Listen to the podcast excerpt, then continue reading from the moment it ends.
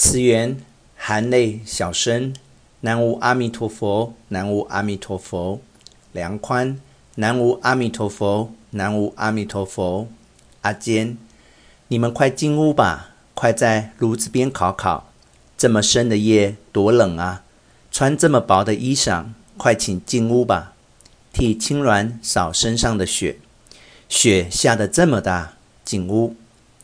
左卫门跟进。青鸾、慈源、梁宽沉默不语，进了屋，把雪扫在外面，并站到门庭。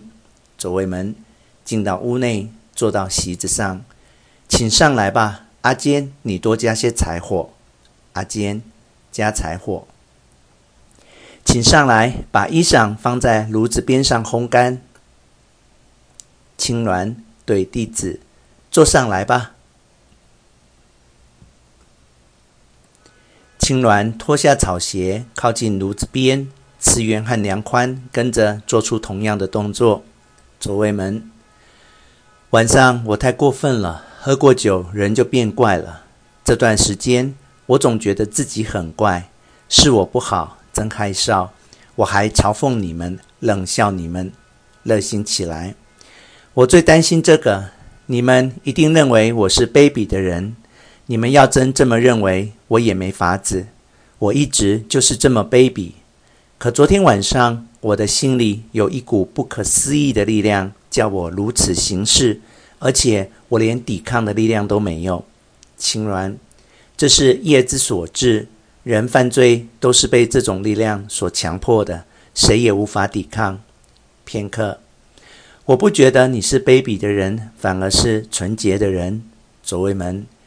你这么说真让我安心。当我说出一句骂人的难听话时，马上就会有下一个难听话从我身子里面上升到嘴边上。不到我骂出口，它是不会停的。把你轰出屋外，我心里就开始后悔，但我假装不知道，用喝酒敷衍。可一大早，我被一场不可思议的噩梦惊醒了，睁开眼就也醒了。我又想了一遍晚上的事。心里有一股痛苦的后悔，我打从心里只想道歉。如果不道歉，就这么活下去，那我可怎么办才好？正在这个时候，我看见了在大雪里受冻的你们，请原谅我吧，青鸾。佛陀会原谅你的，为了让你的心平安，我也原谅你。哪怕你对我干的坏事，我也不想制裁你。换个角度说，是因为我不值。昨天晚上，我起先听你说的话，就直觉感觉到你的心是善良的，所以我用亲切的心对待你，但你没有接受我。那时我是恨你的，而且被你轰出门外的时候，我的心是愤怒的。如果没有你夫人出来调停的话，我可能会诅咒你。但我跟你夫人说过，我绝对不会诅咒你。夜深了。寒冷浸透了全身，这时我的心开始恨你。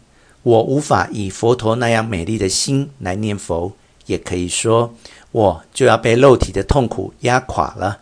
这样一来，我就和诅咒你们的心抗争，我的心被罪恶和痛苦俘虏了。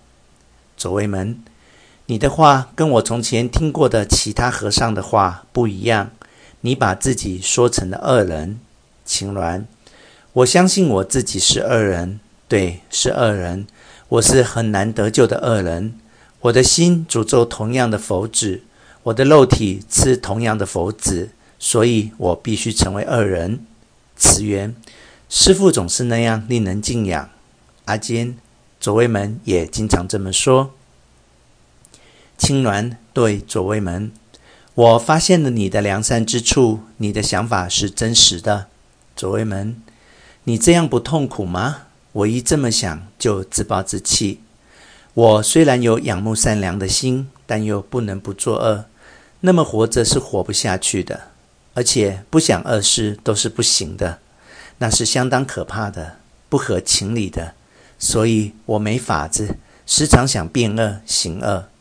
阿坚，左卫门说他要把自己训练成能够顽强忍受恶的人。所以故意作恶来训练自己，但他总在心里自责，于是痛苦不堪，自暴自弃、酗酒。在我看来，他就是因此才变得越来越野蛮。